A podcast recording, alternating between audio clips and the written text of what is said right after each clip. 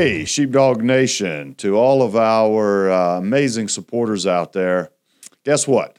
This is Podcast One, uh, coming to you from the Sheepdog National Office in Rogers, Arkansas. We are um, we're trying something new here, so you know, bear with us a little bit uh, with our very first official podcast, and uh, you can tell. Look at all these beautiful mics and the cameras and lights that we have is a testament to us trying to do this right. But the point is, is that through these podcasts, we would like to share uh, a lot about what SDIA, what Sheepdog Impact Assistance is doing, what we're what we've been up to, some of the things that we have planned uh, for the future. But uh, more importantly, we want to capture the stories of the men and women that are sheepdogs, the men and women that are out there on the front lines every day serving and protecting us. And so that may be active duty personnel that are quite literally serving in uniform like our guest today and or men and women that have served and have a powerful story to still share with all of us. So uh, I hope you enjoy podcast 1 for us and Sheepdog and I hope you uh, enjoy future podcasts to come as we uh, share the mission of our men and women that are sheepdogs. So, today we have Master Chief Steve Flemming with us. Um, you know, I, I have bounced this around a bit, Steve, on just kind of how to introduce you from the standpoint of we have a history, right? We yep. have a history together of having served a couple commands. Yes, uh, you know, my time in the Marine Corps for thirty years uh, and the Marine Corps, being small as it is, as you know, uh, Fleet Marine Corps and our brothers and sisters on the Navy side that serve with us, especially our corpsmen, right? We have a special relationship. And sure. so uh, the opportunity that I've had, to one, to serve with you, uh, and I'm still shocked every time I say Master Chief, right? that, that Steve is a Master Chief, yeah. that uh, he's very young Master Chief at that. Uh, when I was always the old man in uniform. It, uh, I'm so proud of you. So proud to have you with us here today. Happy and, to be here. excited it. to be able to share your story and uh, us share it with the men and women that are watching. Absolutely. No, I'm happy to be here. I appreciate the invite. I'm excited to be part of episode one. Well, good. Well, that's it is. You'll every episode after this, men and women are going to be watching this to make sure they do it like Steve did, right? so that'll no, be the fun no pressure. part. Um, and I, I, do apologize. You know, I obviously uh, have a face for radio. So for those of you that got to look at me, hey, so what? You're just going to have to deal with it. But um, I am. I'm excited to be able to do this first podcast with you. And when we when we started talking about doing a podcast, uh, your name immediately came to mind. One, based on the timing of what we've been doing together, and you know, we want to tell your story, and I want you to have a chance to tell the story on on what it is that you're dealing with in your life today, some of the challenges that you're facing. You are still uh, you're active duty Navy in uniform, but unfortunately, you're not serving in the capacity of your job today because of something personally you're having to battle. Correct. And so we're going to get to that. But um, right before we do, uh, you know what? You and I experienced something pretty powerful a few weeks ago when we went to Africa yep. and climbed a mountain that, uh, to me, will forever be a curse word uh, from a fun standpoint of just how challenging it was. But uh, we climbed Mount Kilimanjaro together, yep. and the journey of the five days of getting to that mountain, and uh, that was pretty powerful, wasn't it? Oh, it was yeah, it was absolutely. There's no way to you can watch all the videos and the research and talk to people, but until you you live it, you really don't know what you're stepping into. Yeah. It was awesome. Well, I uh, and and getting into your story, I think about how things came together for us to climb. Right, was yep. you you reaching out and uh, just kind of updating me on uh, on what your status was mm-hmm. in service and in life, and uh, it was a little bit of a God thing, you know, for me because we were working hard to choose a team. Uh, ultimately, there was eleven of us, right, that that went to Africa to climb Kilimanjaro. I will say that everyone made it up to the top. uh, which was pretty powerful to be able to say that uh, we were one of the largest groups in years uh, to make it to the top of the mountain. But uh, you know, the power behind the day you called me was also a day where we had lost one of our participants who wasn't able to make it, and I thought, well, how am I going to fill this spot? And uh, you called, and you shared your story, and I was like, oh my God, you know, Steve, this this is up to you, but it's an opportunity, Yep. and if you want it, it's yours. So I'm. Uh, I remember that. I was uh, in my driveway because I, I like to pace when I talk on the phone, and so uh, yeah, I mean, I you know got a repetition at that point of calling calling my circle of people, and and I got to you, and and uh, I remember have, like having to stop walking, and like you say Kilimanjaro, like m- process that information because I mean, who would expect that? yeah. Um, that was cool. especially if you've not been thinking about doing No. it, right? It's like, hey, I got a mountain I want to climb. It's uh, the tallest mountain in Africa, and uh, Yeah. well, you know, if you will, share with the audience a little bit based on your journey as a combat veteran and uh, how that led to your decision to agree to climb Kilimanjaro with us. so you know when i called you and and uh, you kind of offered up up the idea and you know he told me to take a couple days and and think about it because obviously there was a lot of um, emotional energy in that and a lot of emotional energy to be able to talk to people about about having uh, cancer and and uh, the realization of of how many things are going to be changing on top of still just em- embracing and processing this this stuff just a few months in. Um, and a big piece, you know, I talked to my wife and and having her be a sounding board of, you know, are you up for it and and and everything. And what big thing for me was um and, I, and I'll probably we'll probably talk about it later too is like a, a mental process for me was like at the rapid rapid acceptance or aggressive acceptance of my new reality.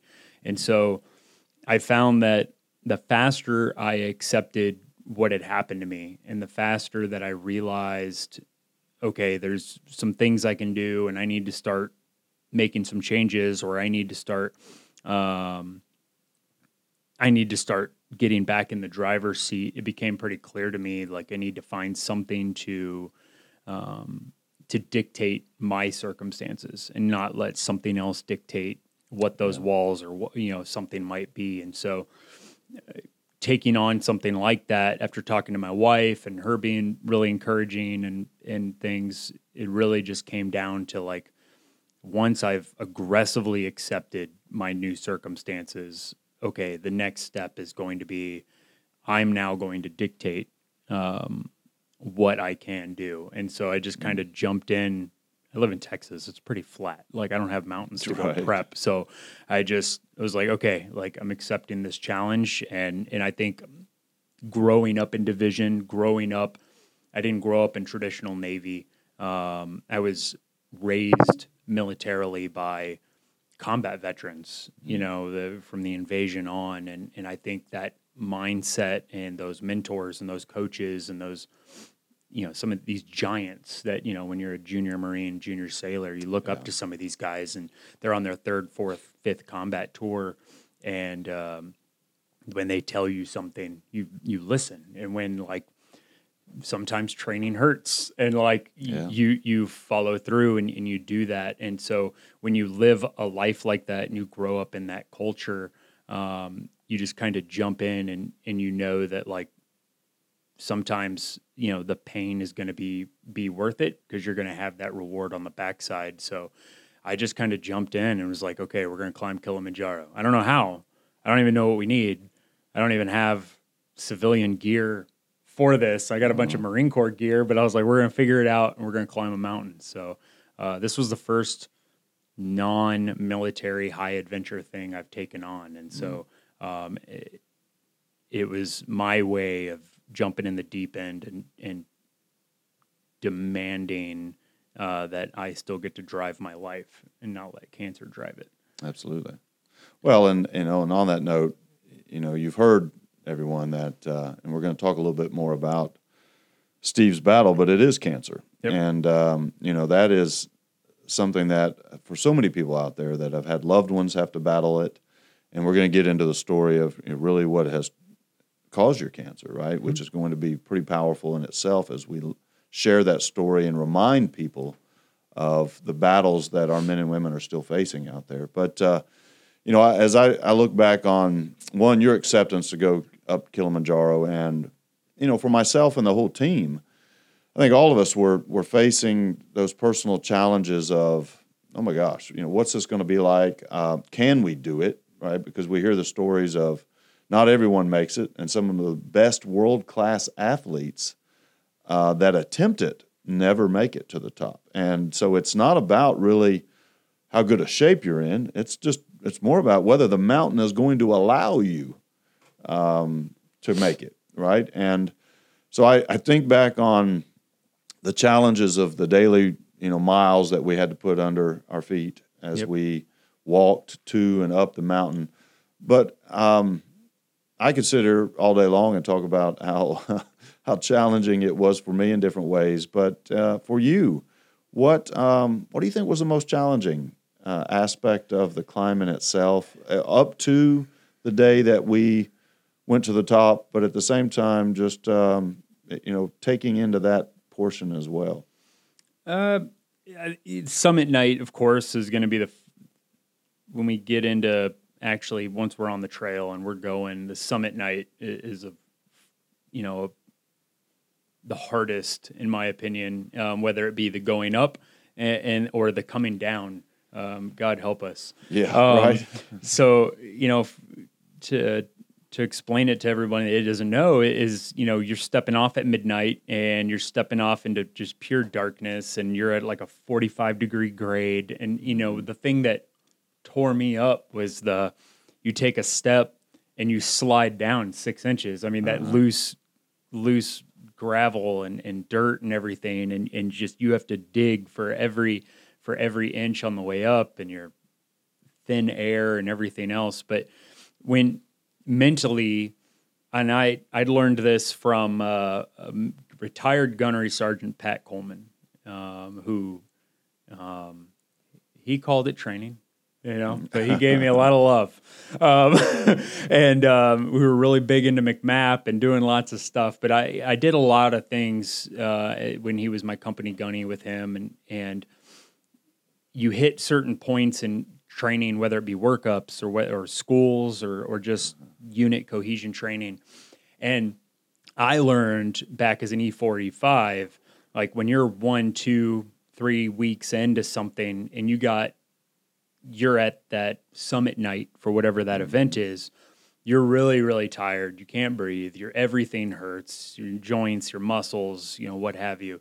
And you start feeling like you want to quit um, I learned from Gunny, Gunny Coleman like mm. the the the pain of like all this stuff that we had already done would be for nothing if you quit right now. Yeah, he's like, or you can just suck it up and just go and do your do your piece. And, so I was like, okay, well, like all the other stuff wasn't for nothing. Like I'm just gonna get there. So um, that's kind of the mentality that I've carried for you know 10 15 years ever since i met him and and the the training um, that that he that he um, you know shared with me and so i think that was the hardest thing was just you know i had you know pains and, and things that everyone else had but yeah. um, for me it was i didn't go through all that just just to not make the top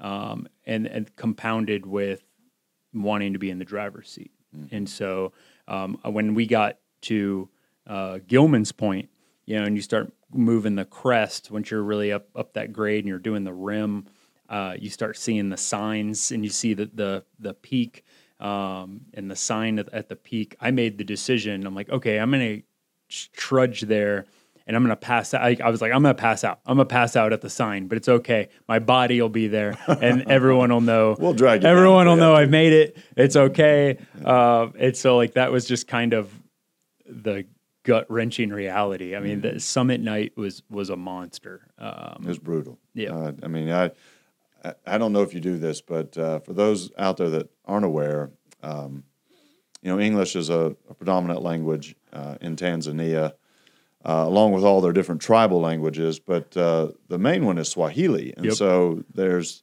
the Swahili words for certain things that we do. But the big ones that the the big one that the guides drove in was uh, pole pole, and uh, they were constantly saying pole pole, which means slow go slow take your time this is not a, a sprint right it truly is a marathon but uh, there's times when i wake up in the middle of the night and my brain is saying pole pole Yep. because that summit night um, all i kept saying to myself was pole pole Yep. or else I knew what we wouldn't make it. But also at the same time, to your point of the training that we've been through, the experiences. Yep.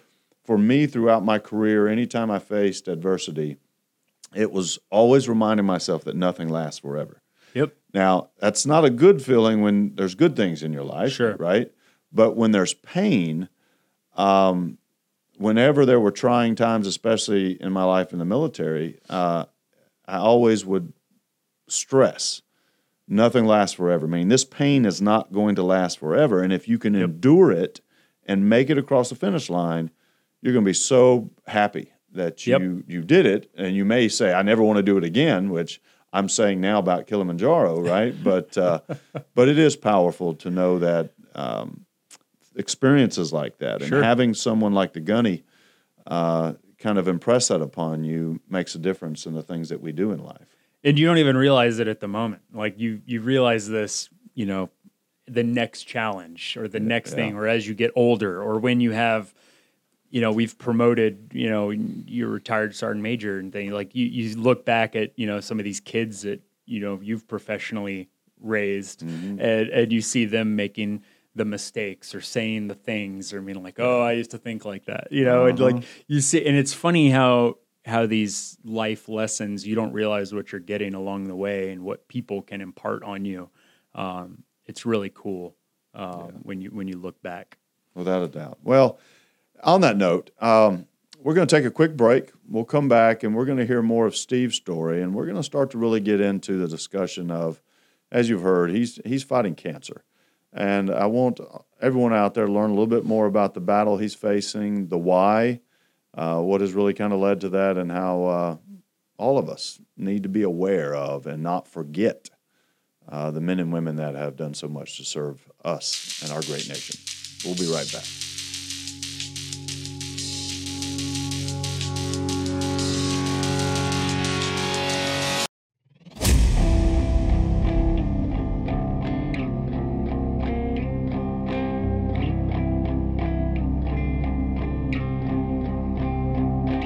It doesn't matter how long you know that you're getting out for. Even if you come in and you do four years and that's your plan the whole time, I'm gonna do four and I'm gonna get out and I'm gonna go do this. It's still hard to leave those people who understand you. They have totally changed my life, transformed me and who I used to be and to who I am now. the best way for us to work through our problems is to work through our problems together.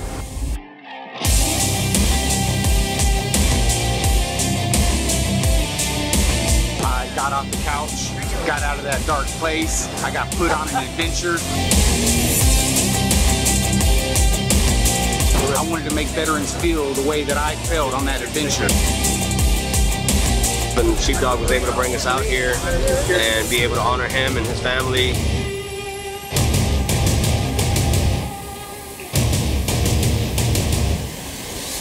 because we, as sheepdogs, have a very different mentality and habits and the way that we speak, and we don't necessarily click with everyone. And so when sheepdog is there and they're like, hey, come have fun with us, they're helping you without you necessarily saying, help me.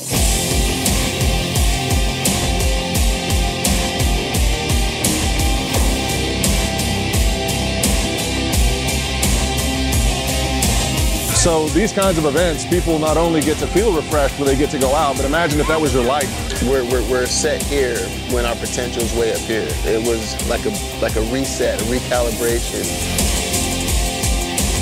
I mean, this is really for anyone who needs uh, a family and it needs uh, a, a reason to just get off the couch. And this is honestly the best thing that's happened to me since the Marine Corps, and I couldn't be more grateful.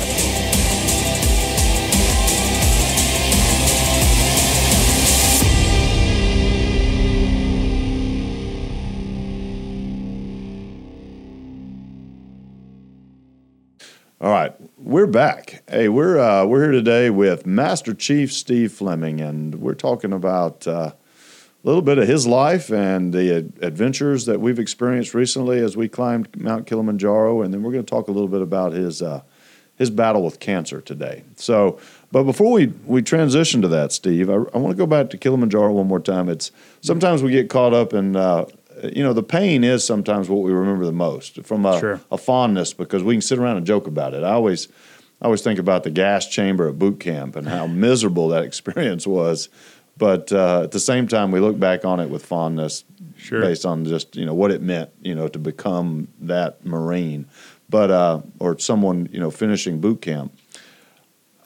How about the experiences that we had together in Kilimanjaro, and uh, what were some of the most memorable from a fondness standpoint that uh, you'll be able to look back on that isn't painful, that uh, you really appreciate from that experience? I, you know, there was eleven of us, right? And I think we all we all we didn't get to spend a lot of time together because geographically we were all spread out across the country, and you know we had a group chat. We got to to meet here uh, at the ranch um, a couple months beforehand, but essentially you all we all stepped off on the trail as as strangers, and um, I I look at the the small snapshots, right, and I think of the you know the phrase the best of times is the worst of times. And like you remember all like the the gut wrenching things like you mentioned right? Uh, whether it be military training whether it be um, summit night but it's the in between the small moments that like at that moment don't really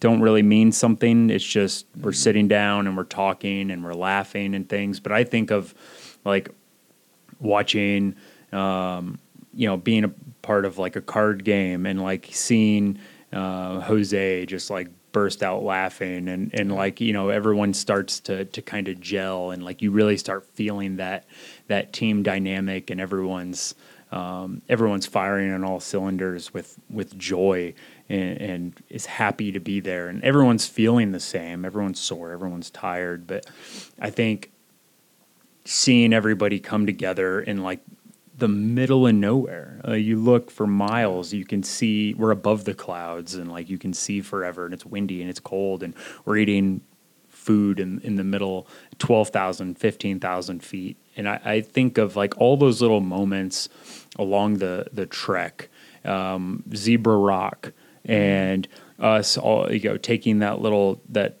off the beaten path up there and getting to see what we're going to conquer and you know everyone being you know really starting to get amped up that we're so close to Yeah. to taking that on. And um I I really you know I was scrolling through photos and things once we everyone dumped everything and we all shared all of our photos. And I was just cruising through and, and looking through them and stuff. And um, it's it's those kinds of things that tie to those memories. Or I remember a conversation we were making stupid jokes on a on that rock uh, while you know somebody was changing their socks uh, or or uh, fighting over who's going to get the last what flavor uh, lifesaver.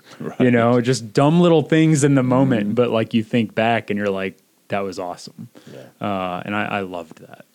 Well, and I, I think you touch on it. It, it it's the camaraderie, right? Yep. It's uh, it's going through that with people that you enjoy, and um, we do. We all come from different backgrounds. Uh, I think almost every branch of service uh, was um, was there, and you know, from that standpoint, it's our experiences in life, whether it's geographically from all of us coming from different parts of the country, uh, to our different stories and how we've served and where Yep. we've been and what we've done. we all came together and um, we've got something that we'll always share. Yep. An experience that one so few people actually have the opportunity to uh, experience and accomplish. But uh, yeah, those those little things. I I think about uh, you know sitting down and our porters and our guides would have meals prepared for us. Yep. And uh, the thing I looked forward to the most was that hot cocoa. You know, Yeah. they'd have hot water for us, and uh, just to put some cocoa in my hot water and just that that's a little bit of home, right? As funny as it was, uh, it really kind of makes a difference. And the so, soups. I didn't have a bad. soup, I didn't have a bad soup. That No. really surprised me. I mean, I, I keep great. thinking about, uh, you know, when there comes to negative, it's really just the walking aspect. uh, and especially the summit night, right? It's that pole pole. Uh, I, I never want to hear it again, and I, my brain keeps throwing it out there at me. But yeah, it's everything about the experience really was powerful, and there's so many different things that we can reflect back on Yep. that make us uh, appreciate every aspect of the journey, the the, the easy and the hard. Uh, but again, uh, it comes back to the fact that we did it together, and all of us have that experience, and that bond will always be there. Yep. I, that was the first trip or first thing I've ever done where I actually journaled every day. Mm. And uh, I, I I got a, a book and, and journaled the entire experience to to try to capture it and really want to make the most of it. And uh, I'm gonna go in and put photos in it and and do some captions and Love and that's something that you know. Um, I hope like my kids can go and like know exactly my feelings on you know a certain day and stuff and and um, yeah, I really wanted to make it special once once we got going, um, and I'm really glad I did that. That's powerful. Uh, now you're sitting me making me sit here and go, I wish I had journaled, but uh, I was too busy just focusing on putting one foot in front of the other. Um, so hey, I, this is where we kind of transition a little bit into a topic that's not necessarily uh, fun.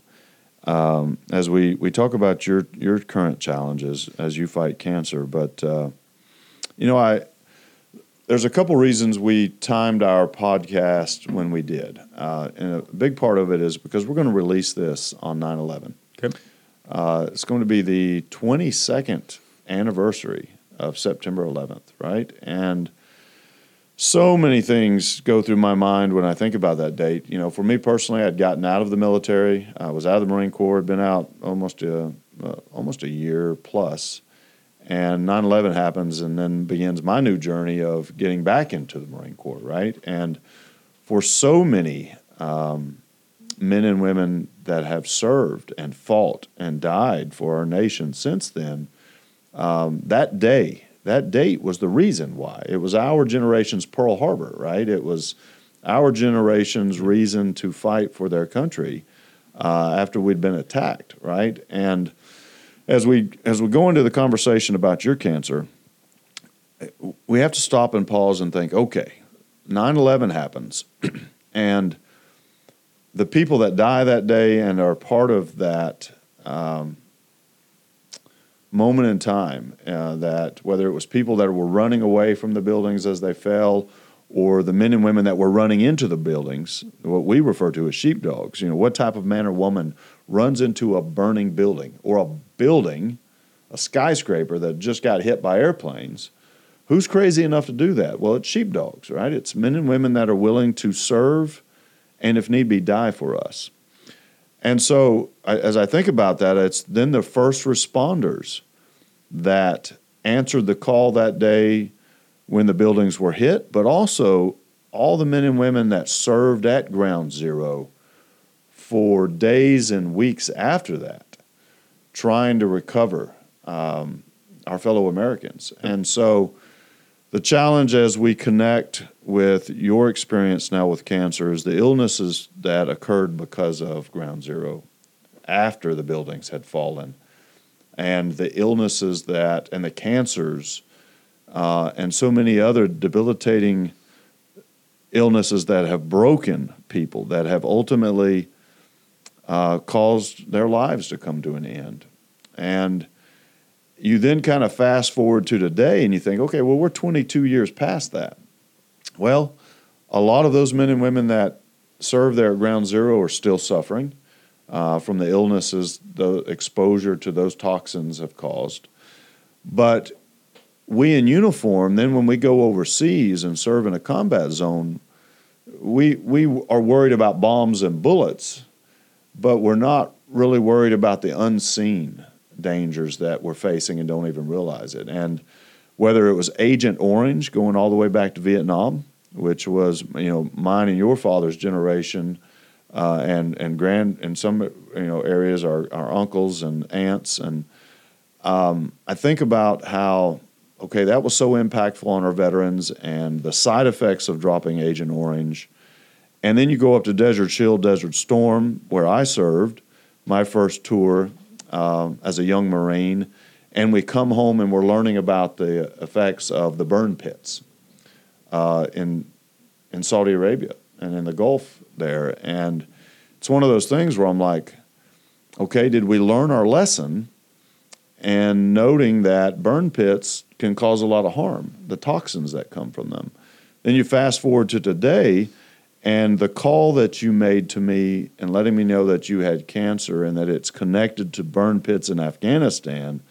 And I'm sitting here going, you know, my service in Iraq, your service, and a lot of the same dirt that we've chewed together.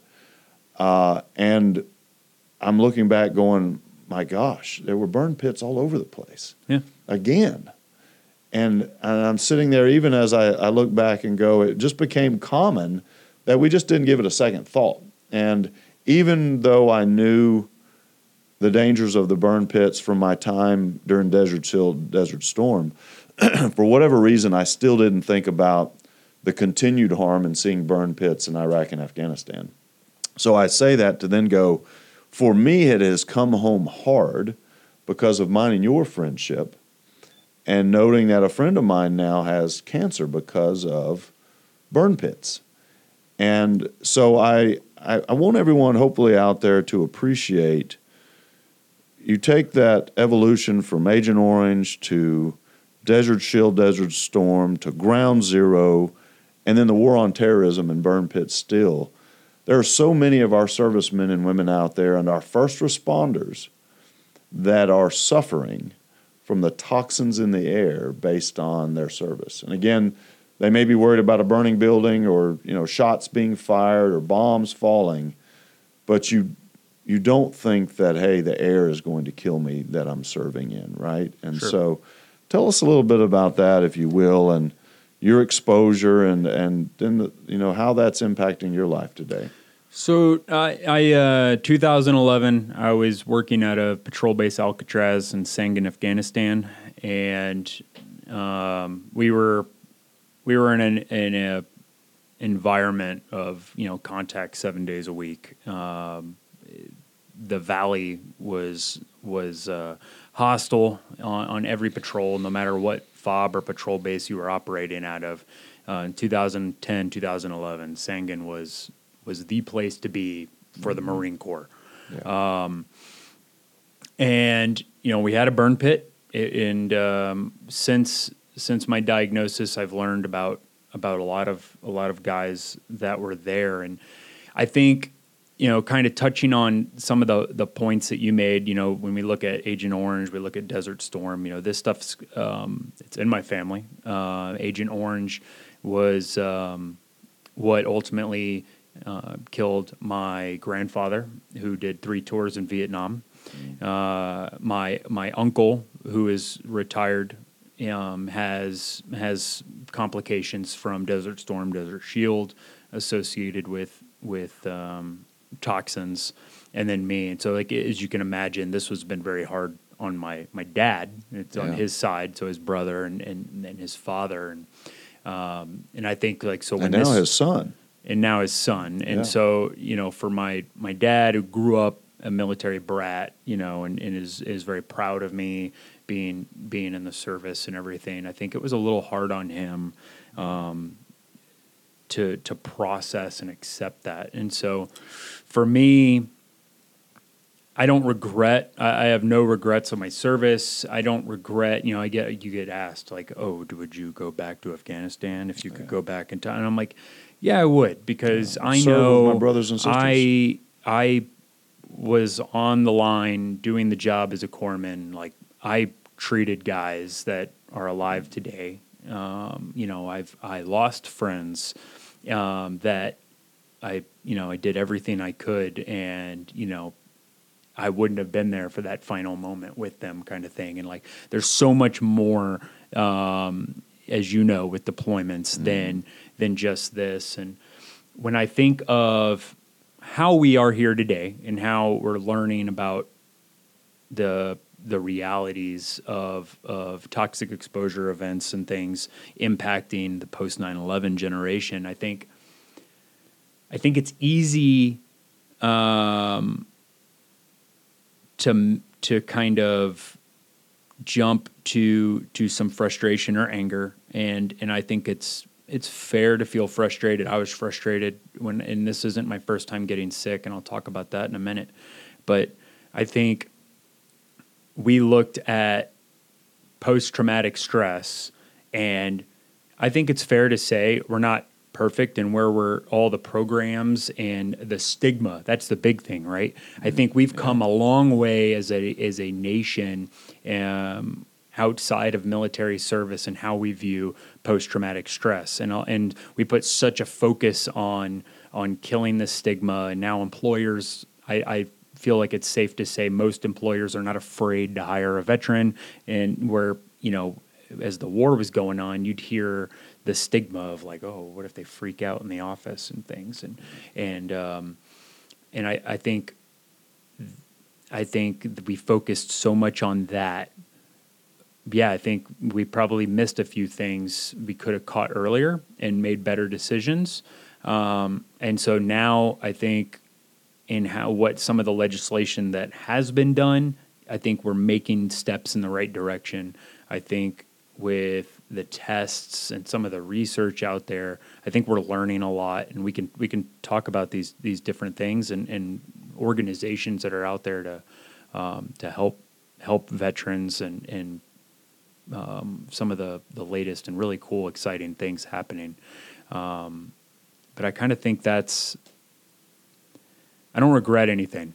I, I, that's that's the big thing, and I had to really think about that because it was easy for me to get real angry, and Yeah. and uh, I'm really proud of my service. I'm proud of doing what I did. I've been to a lot of countries in the Middle East, and what I have learned since I got sick was that there is a group of us. It is not just me. It is not just me and one guy. And so, even five years ago, I started coming to light. Five years ago, same month, I got diagnosed with cancer uh, Friday the 13th. January 13th, 2023, they found they found uh, the tumor, and, and that started all the tests, which led to the, the diagnosis. However, uh, January 2018, I was diagnosed with multiple sclerosis, and I had had what I know now is I have had multiple symptoms over a couple years, and I didn't associate it with that. And um, so going back to that, I found um, three other Marines that had MS, that have MS, um, that were with me time wise uh, o- over patrol base Alcatraz, and so that one of them I talk to almost on a daily basis. Um, the other ones I kind of track and and we're a support group for each other. And then since the cancer, I've I've discovered I'm the only one with both. I'm special, um, but uh, I've I've discovered a group of Marines and and, and service members that are um, having different different fights with different bouts of cancer. different health issues at, Yep. on the extreme level. Now, how do you, you know, right now the Navy is being really good to you. They're keeping you on active duty. You have commented Yep. before that uh, you're really you're really proud, and I am too, to hear it that uh, the service is doing you um, doing you right, 100%. and, and making you.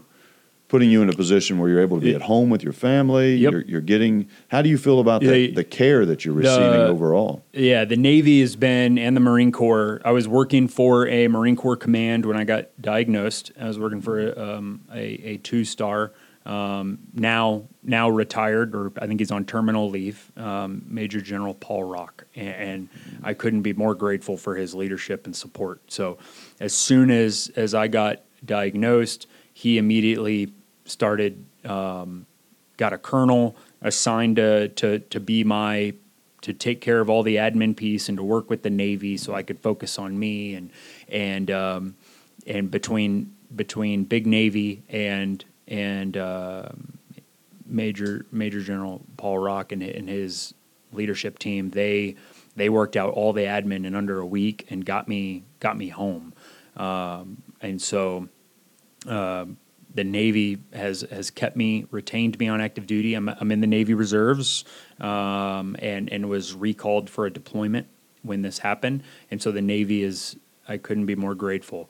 So I'm at home with my family, huge support network, and so um, as I go through my stuff, I'm getting cancer treatment at MD Anderson in Houston. Uh, That's a top notch facility. Yeah, top notch, and so I'm I'm getting poked and prodded and and mm. tested and scanned and you know all sorts of things, but but I'm getting answers. I'm getting you know status updates, and I'm, I'm able to. Um, I don't I don't question or second guess um, the the clinical competencies. Um, and then I I already five years of MS care. I've already got a routine, and so the new challenge isn't do I have competent or appropriate medical care, or am I worried about?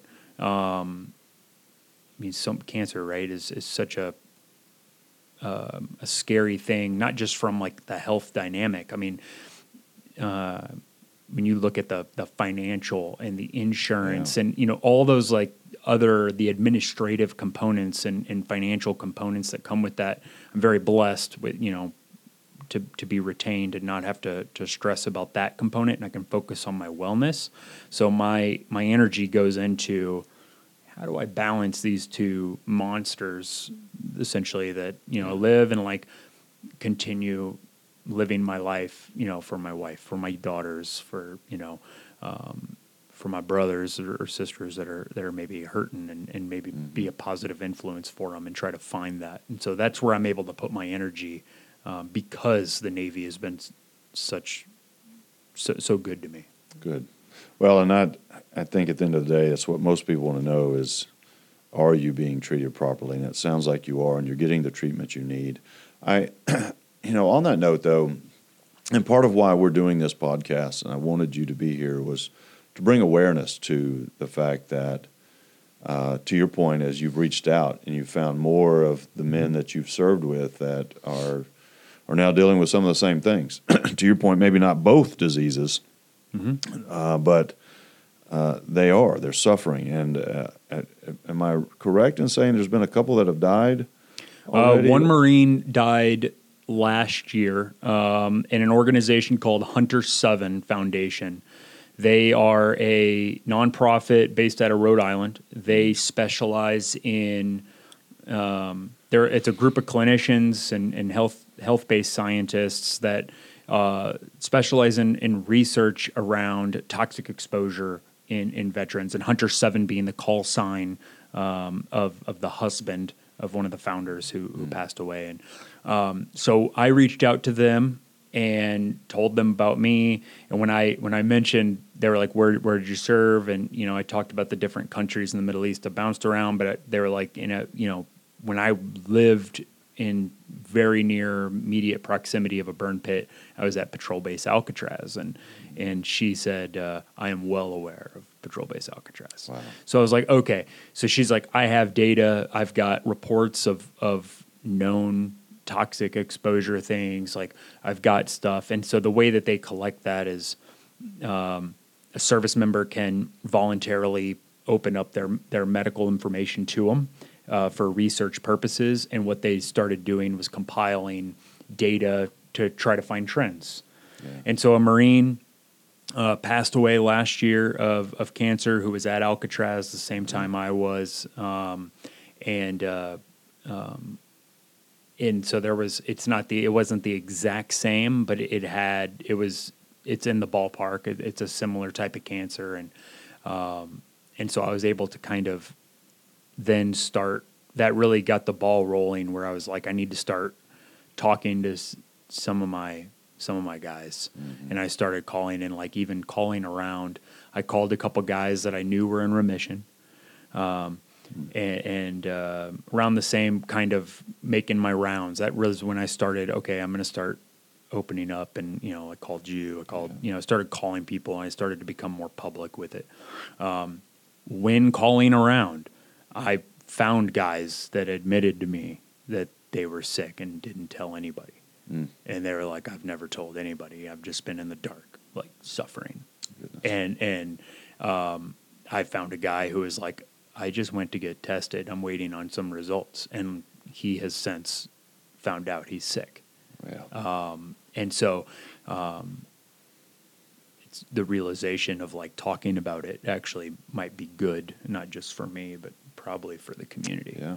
Well, and you, yeah, it's that continued, you know, effort on your part, um, and there, it, it is. It's so it's so hard sometimes to say, you know, blessings and curses, right? But uh, the silver lining of things sometimes that are bad that happen to us, having it happen to someone like you. Uh, is, is, is not good. I hate it. But at the same time, I hear stories like that where you are the type of person who's going to reach out. You're the type of person who isn't staying quiet. And because of your willingness to reach out to others and share and check, do the buddy check that is so important, uh, you are helping uh, others to, one, realize they need to, uh, get checked themselves and or uh, appreciate the importance of, hey, if you don't take care of yourself now and you don't get ahead of this, it quite literally is going to kill you. And so, you know, as we talk about awareness, and that being a big part of why I wanted to have you on here today, is to bring it to the attention of people and keep remind them of what's happening. But also, um, how are some other ways right now that you're? Are there any other organizations or things that you're doing to help kind of bring awareness to the subject at hand and anything that others uh, can be doing? You know, and or if you're speaking to uh, a group of veterans and or first responders out there. Uh, is there anything that you'd like to say to them to kind of encourage the importance of awareness uh, behind everything that we do? No, I mean, as you know, we climbed with Sheepdog, we climbed Kili, and that was awesome. It's opened up this forum and, and everything. Uh, Hunter Seven Foundation um, has I they offered up, hey, we'll um, do some some cancer screening blood work if you've got a group of guys that you know were with you that are, are willing to do this. We'll pay for it. So I got several guys with some health issues plugged in, and Hunter Seven started doing blood work on them and, and started trying to figure out hey are there any enzymes and any any imbalances in their systems and trying to find trend data um, of people that they've that meet the criteria for high risk multiple deployments or co-located with me at Alcatraz and things and so um, they've been fantastic um, uh, Team Rubicon has been, was was a big um, I had a, a lot of outreach from the leadership there that that I've got close personal relationships with. Um, you know, I'm the Navy has been my my hobby forever. So like, I need, you know, it's, it's a job and and everything. But I genuinely loved being being in the Navy, and um, the reality is that's coming to a close. So fa- the the Wounded Warrior project and and Navy Wounded Warrior has been um, working with um, working with me in terms of finding hobbies and like exploring things and i'm trying to tie that into my kids and stuff so those organizations have been fantastic and, Now, did I tell you we need a sheepdog chapter down in Houston? Yeah. so, I, am speaking So, of hobbies. uh, I, I gotta um, so i'm trying to figure out like I, I don't know what hobby steve flemming likes yet um, but uh, we're i'm i'm kind of just going with whatever my kids have interest in and, That's and exploring that and seeing if i can have a hobby with each each kid. But in terms of reaching out or in terms of, of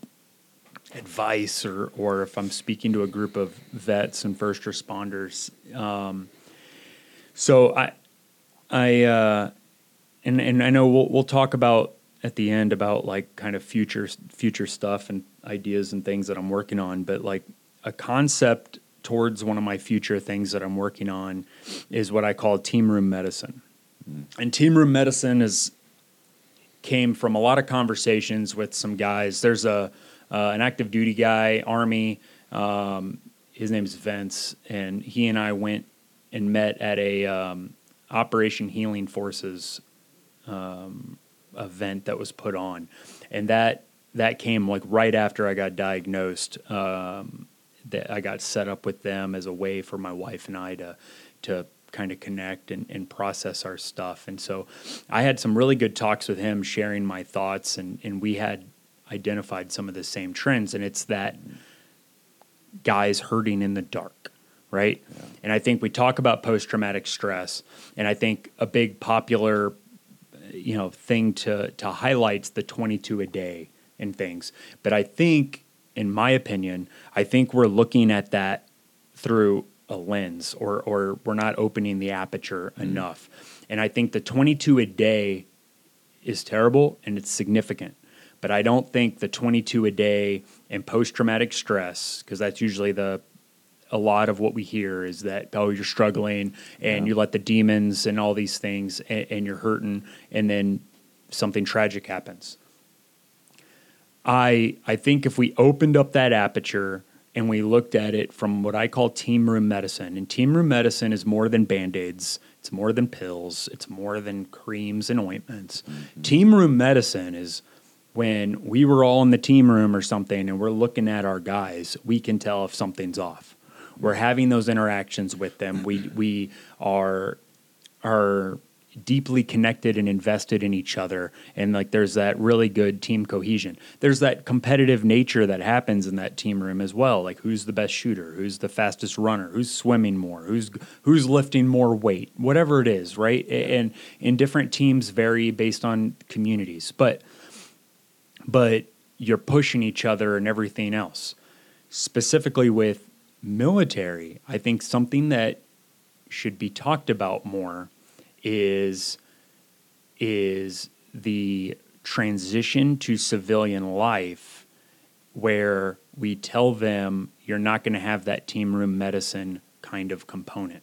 So, rule number one in a small unit team, when you're in a combat theater and stuff, is you don't do anything to compromise the team. Don't do anything to compromise yourself. Take care of yourself. Stay healthy. Stay fit. Like, keep your mind in the game. Same thing in, in training. So, all of a sudden, like, you know, there's those moments where it's like we're climbing the mountain. And if we're in Bridgeport, we're doing like a combat load up the mountain, like, no one wants to hear you complain. Like, suck it up. Like, we're all carrying yeah. extra batteries, we're all carrying extra food or extra mm-hmm. ammo. Like, just gut it out, get to the top. Like, those are the moments where it's like no one wants to hear that.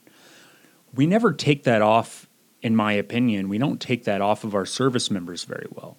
So we get these type A, highly competitive and aggressive individuals who have been doing the job, and whether they're retiring or whether they're separating, I don't think we're doing as good of a job addressing the idea that you need to learn to speak out. Mm. You need to talk. Uh, hey, I'm hurting. Yeah. Hey, I'm not doing well. And I think like when you get into that 22 a day, I, you know, the the argument isn't that's not a real or that's not a problem. I think my argument is okay, like that's that's a, a result. And yeah, maybe the root cause, you know, is is through post traumatic stress. However, like when we open up that aperture, the question was did we ever did we ever take that idea of don't put anything on the team? Mm-hmm don't, you know, don't bitch, gripe, or moan. Like, yeah. did we take that off of them and put the idea of you're not in the team room anymore? No one's going to see you. And I think that's something worth exploring. And, and I think it goes to small unit leadership. And I think we need to start getting that infection spreading. And that results in a challenge. And that goes to anybody watching this, and, I, and maybe it'll get it shared more. My challenge is what I call intrusive wellness checks. So the guys on the other end that you know you lose your teammate and you lose your friend and it's tragic and, and you're really upset and you're like i wish i had called that guy or something when i was calling around a marine that i served with told me about another marine that we served with and he said i think he might be sick he's getting he was he had something going on but he didn't want to go and get it checked. So i start where is he now? What's he doing? I didn't stay in touch with this particular other marine.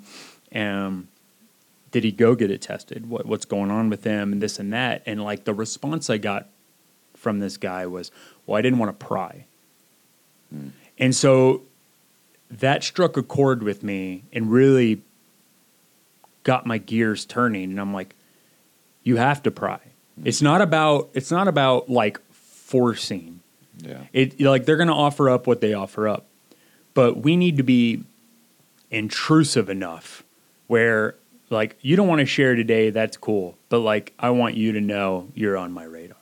Yeah. I want you to know that I give a damn about you. I want you to know that you don't have if even if you don't answer the phone, I'm still going to text you. Whatever it is, like we need to be deliberate, and I think doing those intrusive wellness checks uh, is another thing because, in my opinion, I think we're we have come so far as a, a sheepdog community, right? Uh, Especially with the military, um, in terms of, of the transition. There's so many fantastic job programs, and you look at these foundations that do like the LinkedIn coaching and how to network in the civilian world and translate your military term. What is a company gunny? Well, like, you know, you're applying for a manager job. The guy didn't serve. That doesn't mean anything to him. Senior supervisor. Boom. Like he's able to there we have so many fantastic things out there now and, and people and, and organizations to help with that. Um, and I, and I think if we started changing that dynamic, um, I think that might open up the aperture and maybe some of the guys hurting in the dark may find uh, the light switch. They may find that they're not alone in that dark room, and, and maybe we can start pulling some dudes into a into a bigger room together. Absolutely. Well, and on that note, we're going to take a, a quick little break and we're going to come back and wrap up um, our first ever podcast. But I, there's so many things and, and rabbit holes we can go down in that. But I, I'm going to challenge you because you said quite a few things there that we talk about heavily in Warrior Path.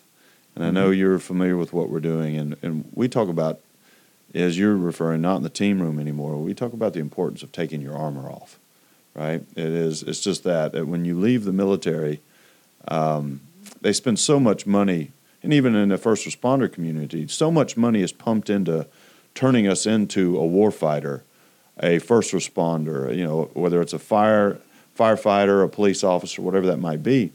But then when we have to transition out of that role, when we're no longer in the military, um, the amount of time and money that was spent turning us into that is not reciprocated in turning us not into that any longer, right? Turning us back into a healthy, productive civilian, right?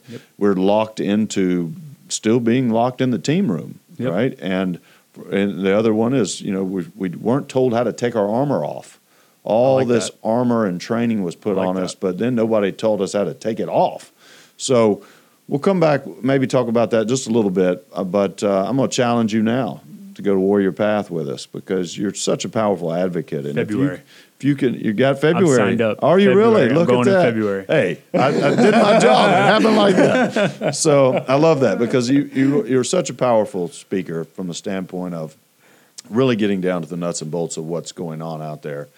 Um, it's going to make a difference. And I I do want to you know say, and you mentioned Team Rubicon, that uh, you know a shout out out to everybody out there with Team Rubicon. One because I appreciate what you've done with them. You've served with Team Rubicon for quite a while. Uh, you know we've had some relationships as an organization with Sheepdog, helping out in communities in disaster, and Team Rubicon, and so proud of the work that we've both been able to do together when it comes to our organizations getting these men and women up off the couch, serving again, and or you know doing the things they need to do to take better care of themselves. So with that, hey, we'll be back in just a, uh, a few minutes. We're going to close out this uh, first ever podcast with Sheepdog Impact Assistance. Um, I am Sergeant Major Lance Nutt, United States Marine Corps retired, and uh, I am so thankful for you taking the time to listen to today's podcast. We'll be right back.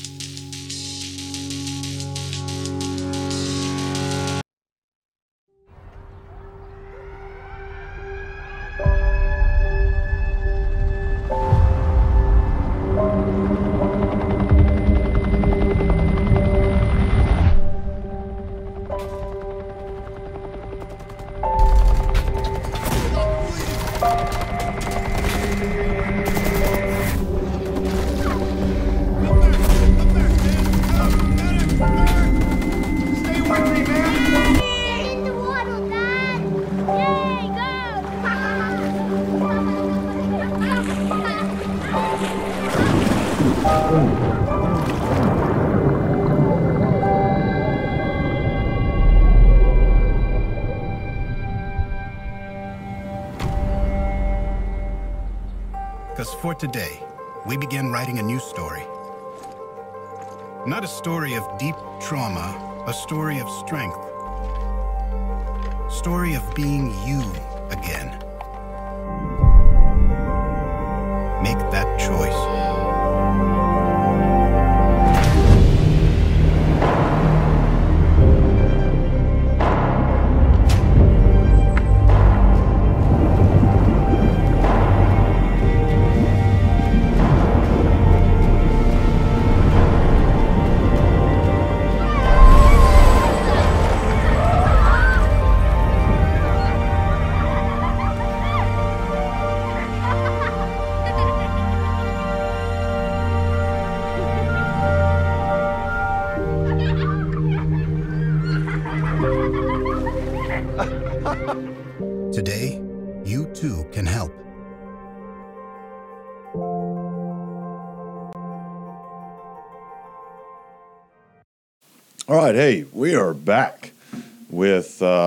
We've liked to, I think we've said a few times now, or I have, that proud to say that this is our first uh, Sheepdog Impact Assistance, uh, first official podcast. I think we've dabbled with it a little bit in the past. And so, for all of you out there that have watched today, thank you. And um, I'm going to do a few closing remarks before I hand it over to Steve to kind of really take us home and uh, share what he's going to be doing for the uh, for the foreseeable future. But uh, I, I hope that today is a reminder of, of what it is that our men and women do. Uh, and the the sacrifices and the harm that they put themselves in unknowingly a lot of times, unfortunately.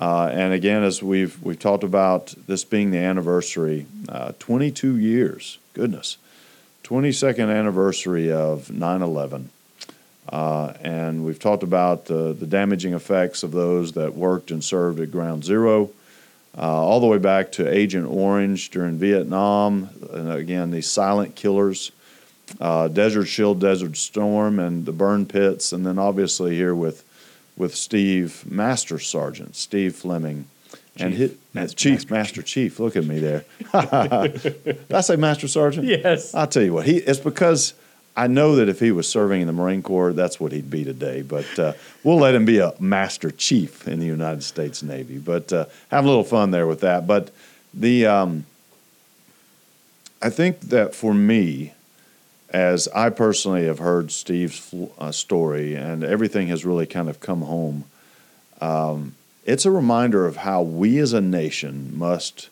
not forget uh, what our men and women, our fellow, our sheepdogs, what they do for us on a daily basis and how they've served. And that we as a nation, uh, that we as a people of this nation, must do a better job ensuring that we're doing the best for the best among us. And the best among us are our men and women out there that serve every day and who have served.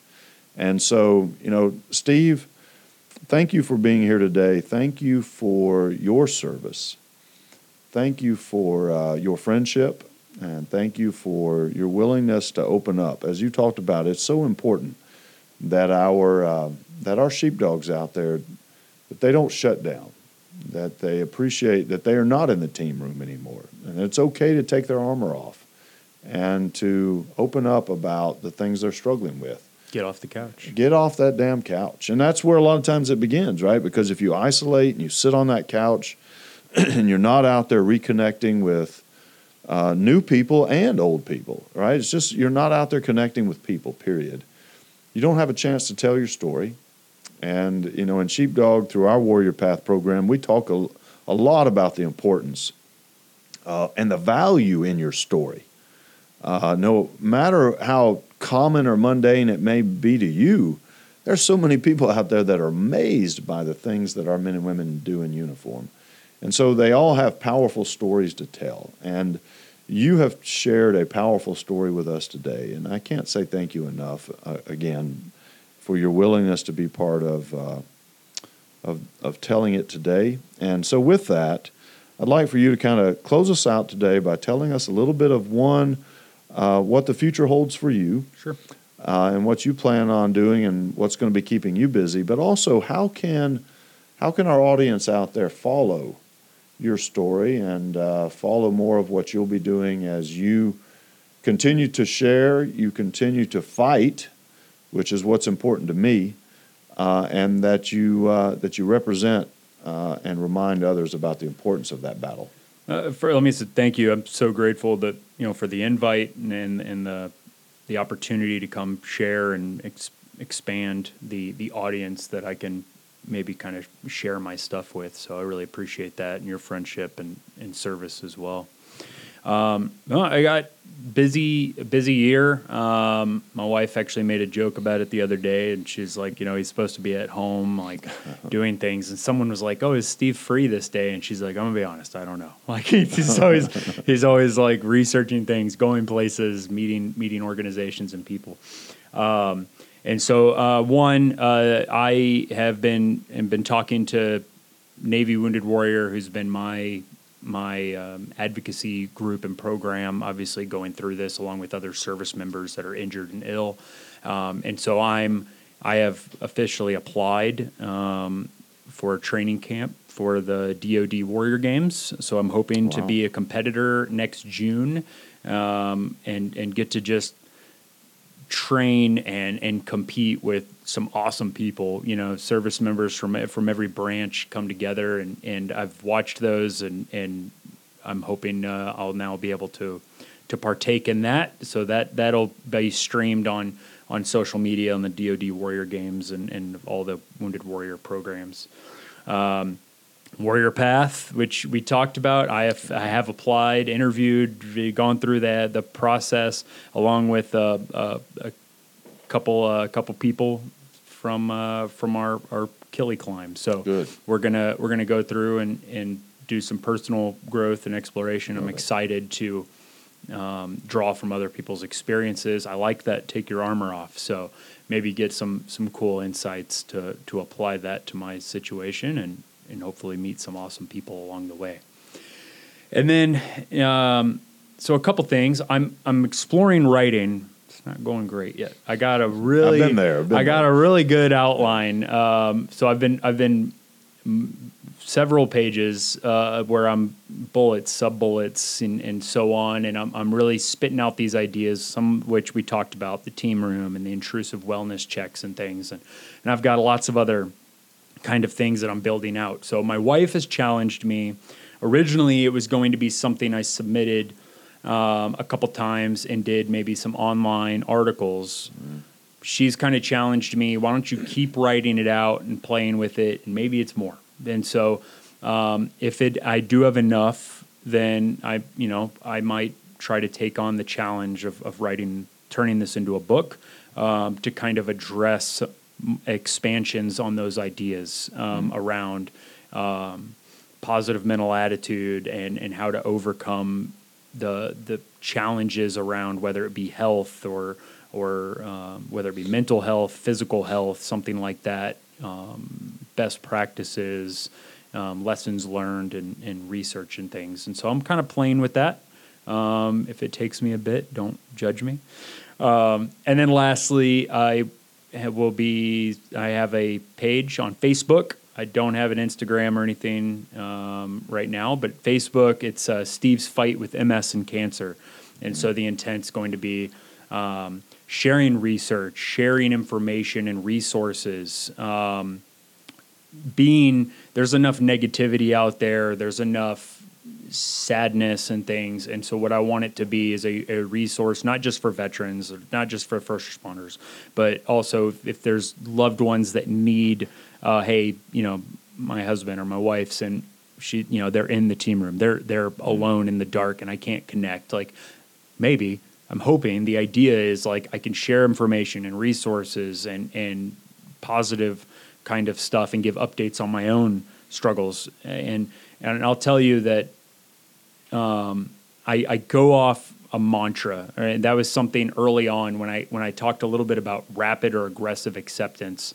Part of my stuff was I needed to figure out a mantra that would get me going every day, even if it was just a little bit. I just need. I'm not going to sit in the bedroom all day. Like even if it's just a little bit. And so um, I had a, a sergeant major that I served with he would always say, I don't have bad days. And that really got me thinking, and I, and I kind of liked the idea of it. And so I took a, a play on that. And so one of my mantras taking this on was, I'm not going to have bad days, but I'll probably have bad moments. Mm. Bad moments are okay because moments, like you said, the pain is going to pass or the, you know, that yeah. discomfort. So I'm okay with bad moments, but I'm not going to let it have a bad day. And I've got a couple other mantras and things that you know I, I try to build off of, and so that's kind of where the kind of tone or the attitude I, I want to bring to this and and connect to people that that need help. So on Facebook, Steve's fight with with MS and cancer. And the last thing I want to just kind of leave with everyone is Nick Lavery. Are you familiar with him? I'm familiar with the name. He's a uh, amputee, high high amputee. Mm-hmm. He's one of the only ones serving on active duty still. He's Army Special That's Special Forces. Yep. He wrote the book. He's from Boston. Mm-hmm. Um, I watched an interview with him, and he had a. It was pretty soon after I got diagnosed, and I I loved it. And it was I had to write it down, uh, and I had it written down in my notebook that I use for everything. And it's there is positivity to extract from the worst of situations. Mm-hmm. And I love that. Yeah. I love that because especially coming from a guy like him. Like if you watch his his stuff and, and the way that he's he has conducted himself since since his injury and and the things that he's accomplished. And so that really drew a lot of inspiration. I even wrote him um, to kind of tell him that. And that that quote, I wrote it down. I keep it in my notebook. Um, and so even when somebody, you know, if if it's you, if it's someone you know, if it's your loved one, uh, there's something positive in that in, in, that dark moment or in that you know that dark room. Um, you just got to find it. And so um, don't give up. And really appreciate you bringing me here. Absolutely. Well, we couldn't finish on a brighter note. You're right. Um, you cannot allow the darkness to consume you, and there's no such thing as a, a bad day. You know, we can yep. have bad moments. Yep. But we can't allow it to define our days. Exactly. Right? So I, I love that. So thank you again, Steve. And um, you know what a bet I, I, couldn't ask for a better way for us to start uh, what I hope to be a very powerful series of podcasts on our end as we share other stories um, about such amazing men and women out there like yourself that have done great things for this nation thank you for telling your story. And uh, uh, with that, hey, we'll uh, we'll look back. Uh, what we look forward to, you know, us coming back with uh, with our future podcasts, and um, this uh, this first one. So happy with, and I'm again the connection with you, my friend, has made this very special. So hey, on that note, Sheepdog Impact Assistance, thanks you for listening to uh, this podcast. And uh, we'll see you again, hopefully, in the very near future. And as always, if there's anything that we can do for you, if you are a sheepdog, go to our website at www.sheepdogia.org. Check out our outdoor adventure programs, our Warrior Path program, and also the opportunity to serve with us during uh, natural disasters with our disaster response teams. On that note, thank you. God bless all of you. And uh, thank you for the opportunity to share.